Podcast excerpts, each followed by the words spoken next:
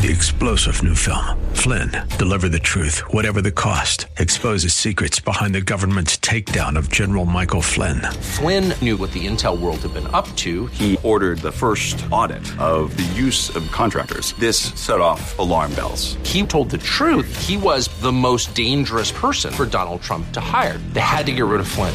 Flynn, deliver the truth, whatever the cost. Available now. Watch it today. Go to salemnow.com. Salemnow.com.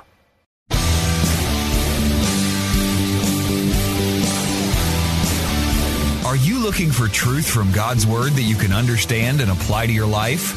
You'll find it today on Make It Clear with Dr. Stan Pons. Listen now as Stan makes it clear.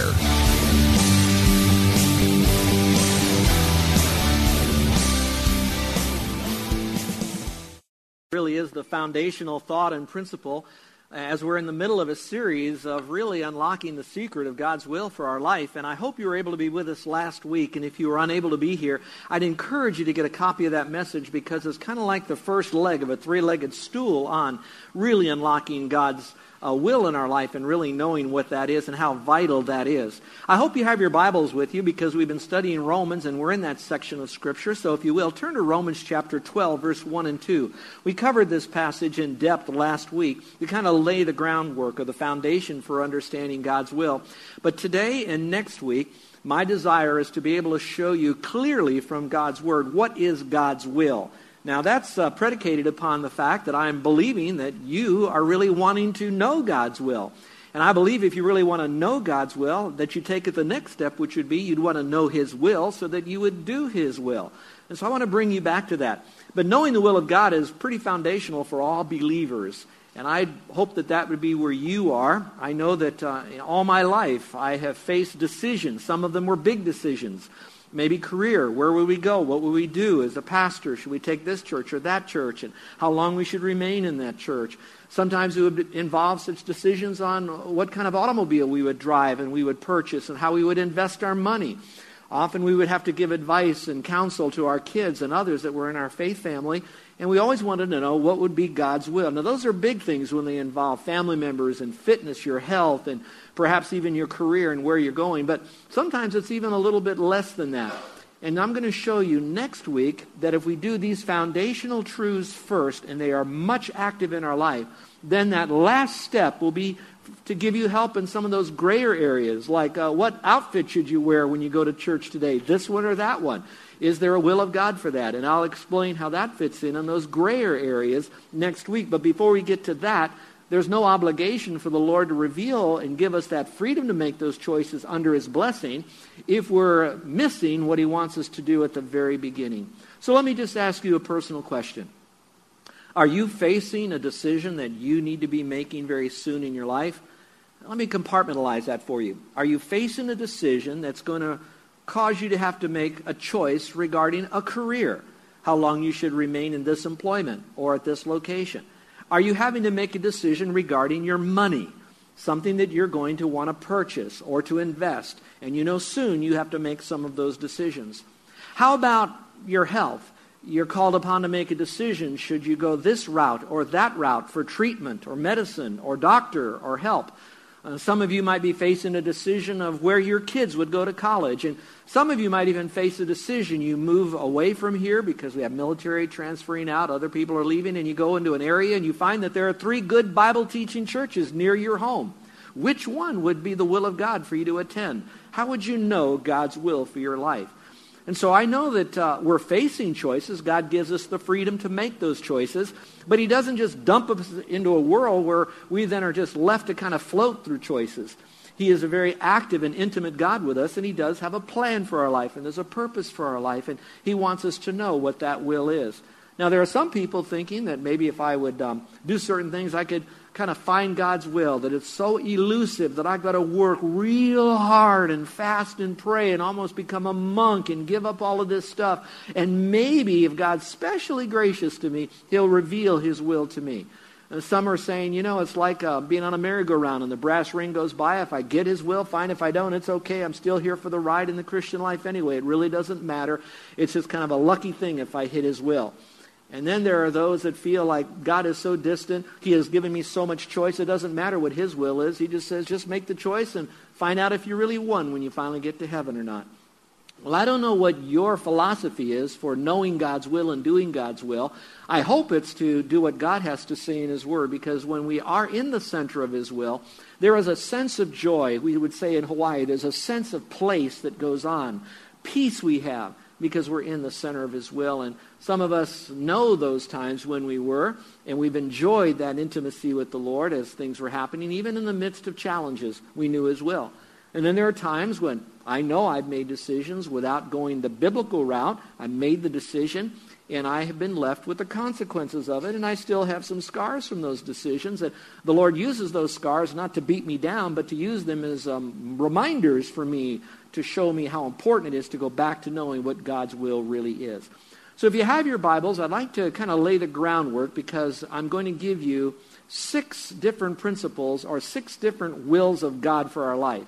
But to get to those six, I need to lay the, the, the, foundation first. So I want to go back over Romans chapter 12. Meaning that if we don't activate Romans 12, 1 and 2 in our life, then when I give you 1, 2, 3, 4, 5, 6, you'll look at those because we haven't really surrendered to verses 1 and 2 of chapter 12. And we'll look at those and scratch our head and say, I don't see how that fits into knowing God's will. Or, you mean that's God's will? I, I don't know. It's got to be more than that. That's not as important to me we really won't own His will until we do these other things first. So I'm going to ask you do you really want God's will for your life? Do you believe that at His presence and at His side there's pleasures forevermore?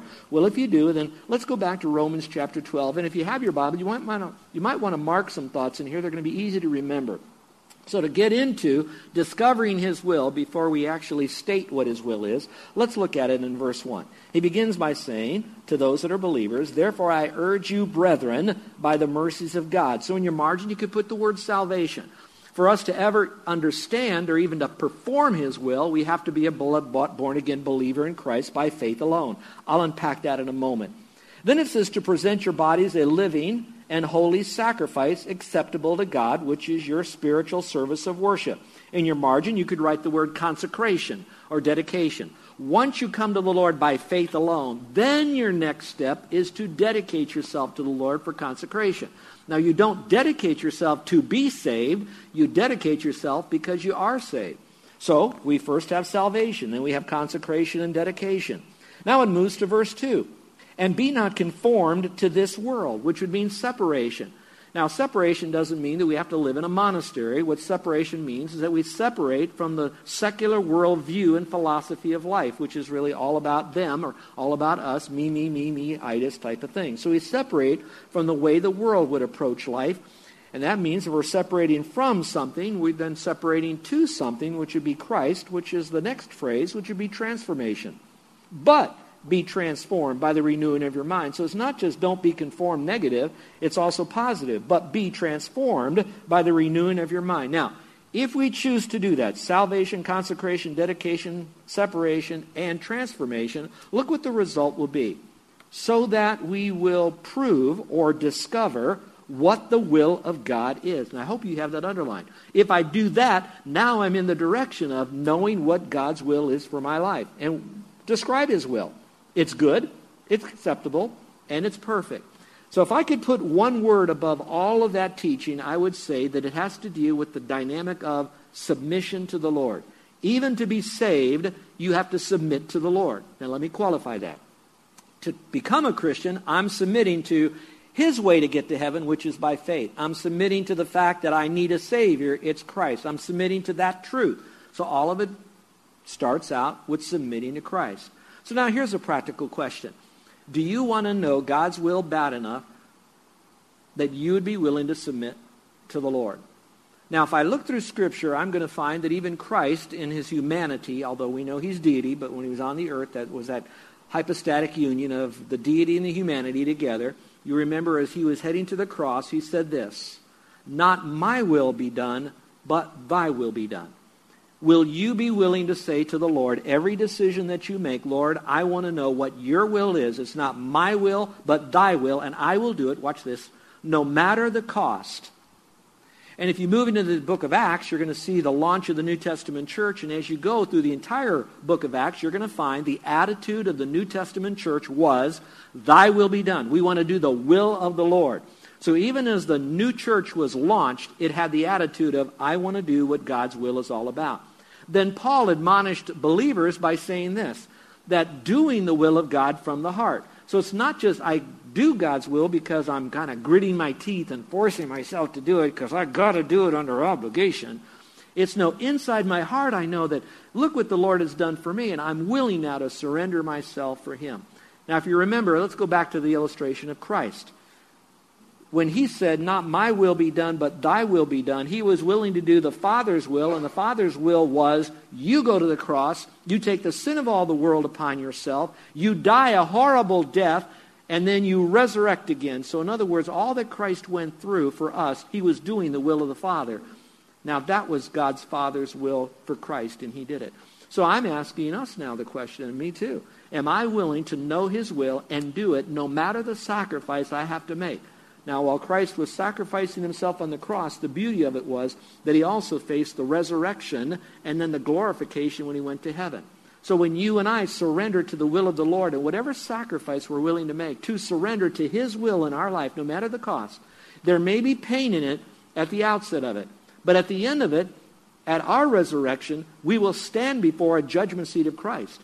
And that seat of Christ, where He is the judge, will not determine whether or not we go to heaven or not. It'll be determined how much rewards that we will get and what kind of them, based on were we willing to surrender to the Lord in our life and to do it His way from the heart with love. And that's the promise that He has. So if you're there, if you're saying, okay, I'm ready, what would be God's will for my life? There are six of them. Today I'm just going to cover three of them, and I hope that you'll embrace these as I am doing that in my life. It is a great encouragement. So, what would be the will number one? What would be the first one? Well, I think it has to start with this. It is God's will in my life, and that would be to be saved. Now, there are some of you that are on the outside of the faith, and you hear the word saved, and you don't really know what that means. What does it mean to be saved? I've heard of being saved from a burning building. Has that happened to you? Taking uh, someone out of a burning building? Maybe you've been saved from drowning. I remember one time many years ago, I was in the Florida Keys, and I was in a boating accident, and I was underwater. And at the time, I was just, you know, swimming to the top and crying out unto God, Lord, save me. And sure enough, a boat did come by on my last time going down and pushing my way to the top. And I stuck my arm out, and the sailboat whizzed right by where I was. And there was a man on the boat that he had his arm in the water, and he happened to grab my arm and he pulled me up into the boat. So was I saved from drowning? You betcha I wouldn't be here today if it wasn't that that happened to me. But ultimately, it's not talking about a temporal saving here in the physical world. It's really talking about an eternal salvation that no matter when I'm in here, I will have eternal life in the future. So I'm saved. It is God's will for us to be saved. Now, I'm speaking to you, but also a larger crowd.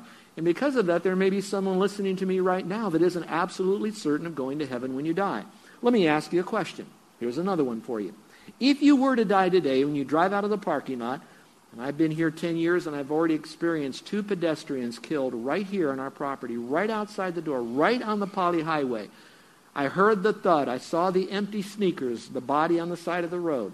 When they headed across the street, we had no idea that they would be hit. They were running to catch a bus. So we don't know when we're going to die. So if you did die and you stood before God and he said, why should I let you into my heaven?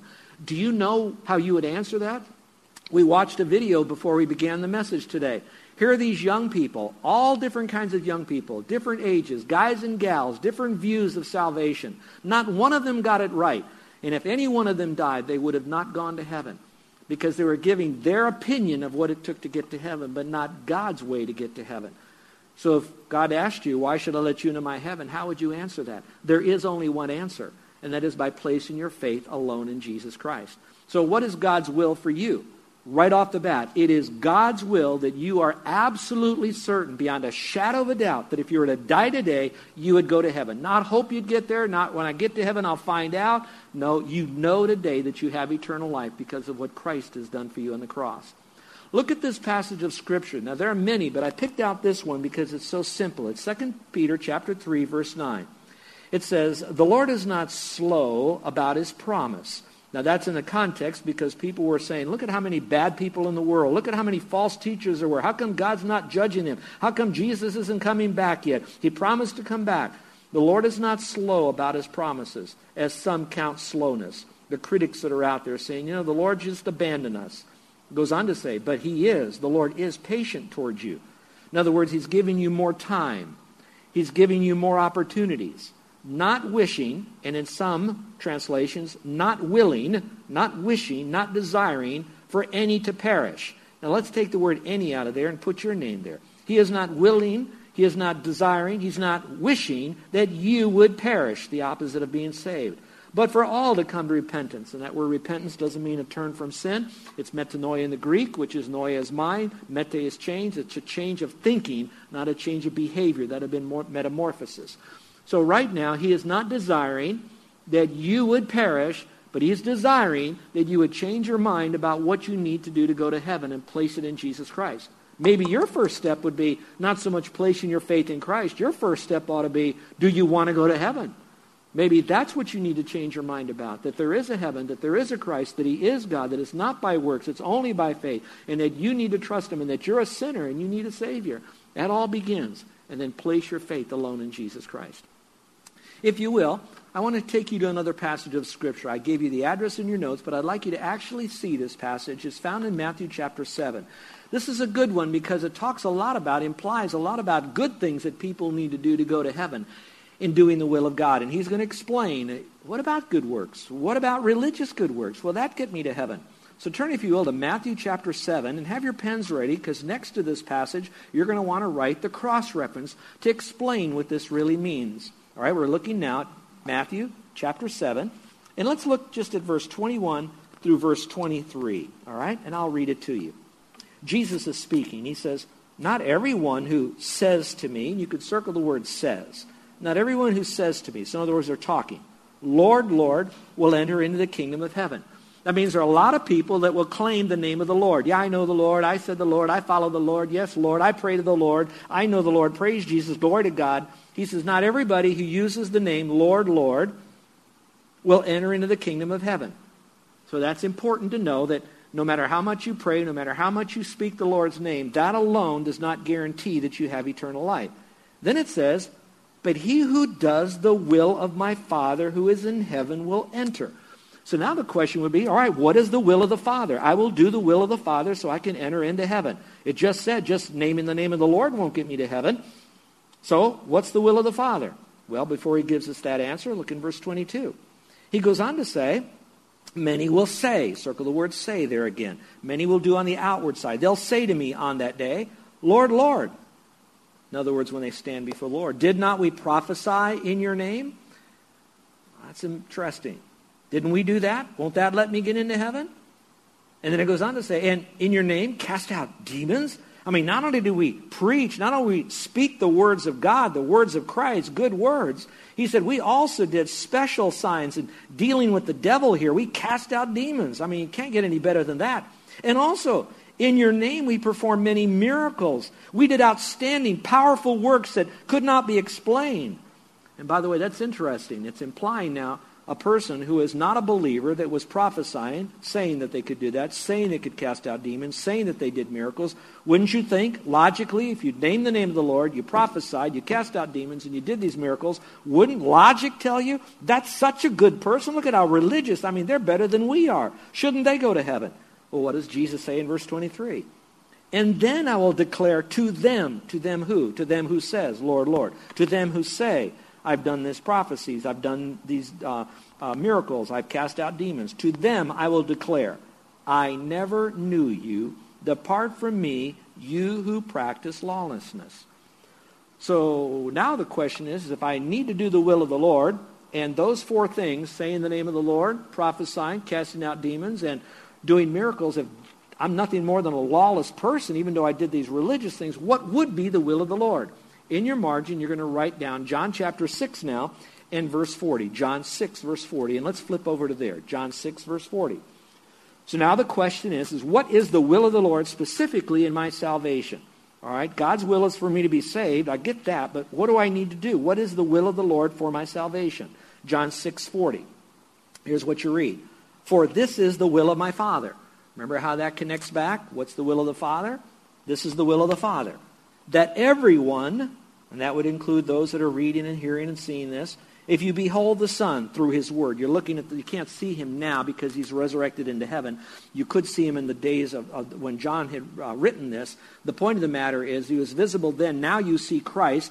Christ then was the living Christ. Now you see the written Christ, but it's all Christ. And I will build that case a little bit later on this morning.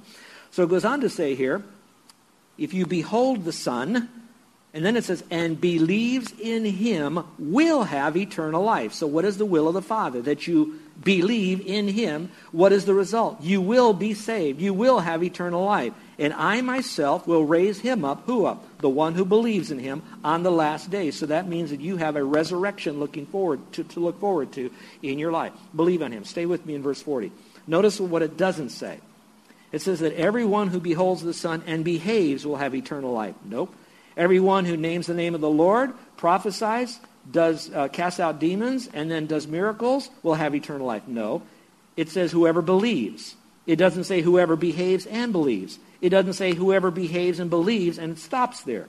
It says whoever believes and behaves. Nope. It only says believes, and here's the operative object.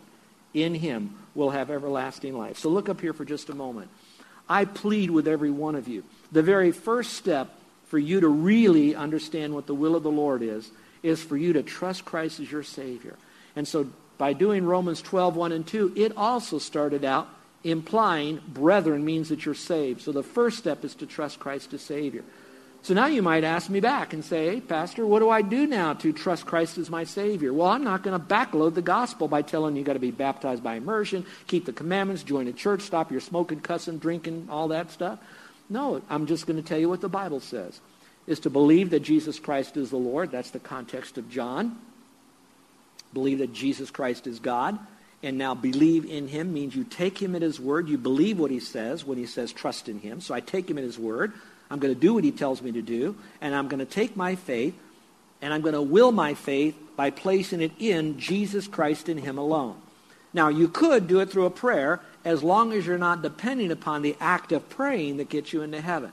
It is a volitional choice where you're transferring your trust into Jesus Christ. So it's not just enough to know that salvation is by faith. It's not just enough to know that you should trust Christ as Savior. It is you willfully placing your faith alone in Christ. So that is step one.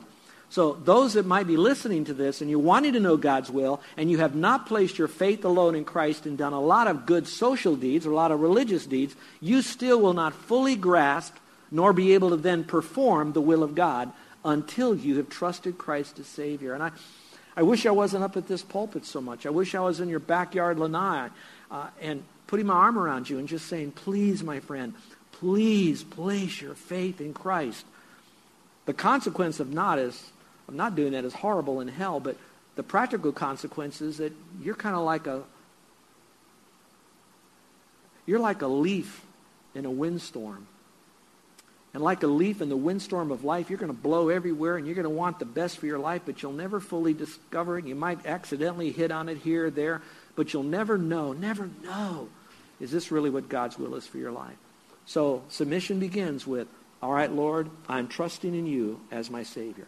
Let's look to number two. We're only going to give you three today and three next week. you got to get all of these because these are the only six that are found, all right, that are specifically saying this is the will of God. So number two is, what is God's will for my life? God's will for my life is to be spirit-filled, to be spirit-filled. All right. Now, some of you might not understand what that means. So let me read the passage here slowly, and I'll kind of take you through it, and then I'll explain what spirit filling is.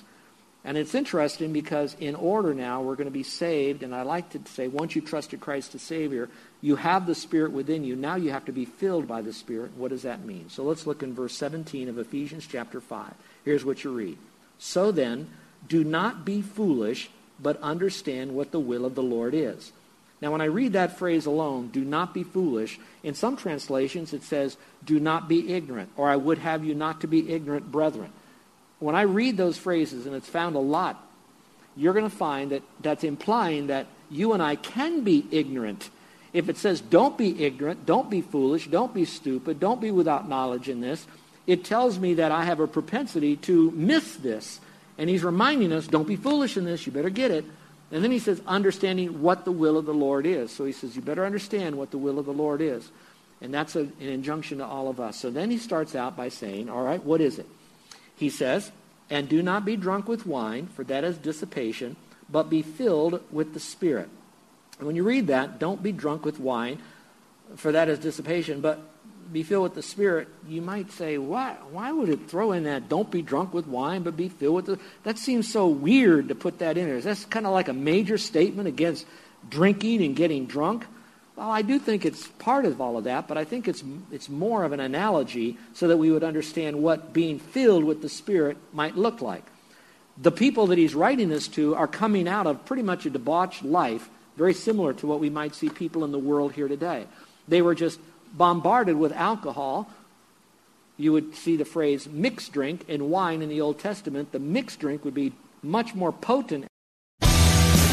You're listening to Make It Clear with the teaching of Dr. Stan Pons, founder of Make It Clear Ministries. Make It Clear is dedicated to taking the Word of God with clarity into every person's world. It is the support of listeners like you who make the ministry of Make It Clear possible. You can provide your tax deductible gift to Make It Clear online by going to makeitclear.org. Or you can mail your gift to Make It Clear. P.O. Box 607901, Orlando, Florida 32860. Thank you for helping us make it clear.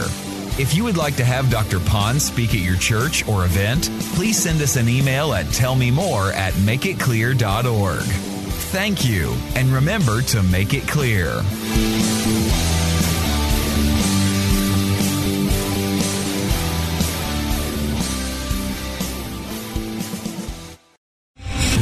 Star general Michael J. Flynn, head of the Pentagon Intelligence Agency, knew all the government's dirty secrets. He was one of the most respected generals in the military. Flynn knew what the intel world had been up to. He understood its funding. He ordered the first audit of the use of contractors. This set off alarm bells. The explosive new documentary, Flynn, Deliver the Truth, Whatever the Cost, uncovers the facts behind this scandal. Flynn told the truth. He was the most dangerous person for Donald Trump to hire. I find out the worst enemy that I'm going to face in my life is right here in America. They took my assessment and they wanted me to change it. And I was like, I'm not changing it. They had to get rid of Flynn. With in depth interviews, archival footage, and never before seen personal records of the man behind the headlines. I just felt like I was drowning. Flynn, deliver the truth, whatever the cost. Available now. Watch it today. Go to salemnow.com. Salemnow.com.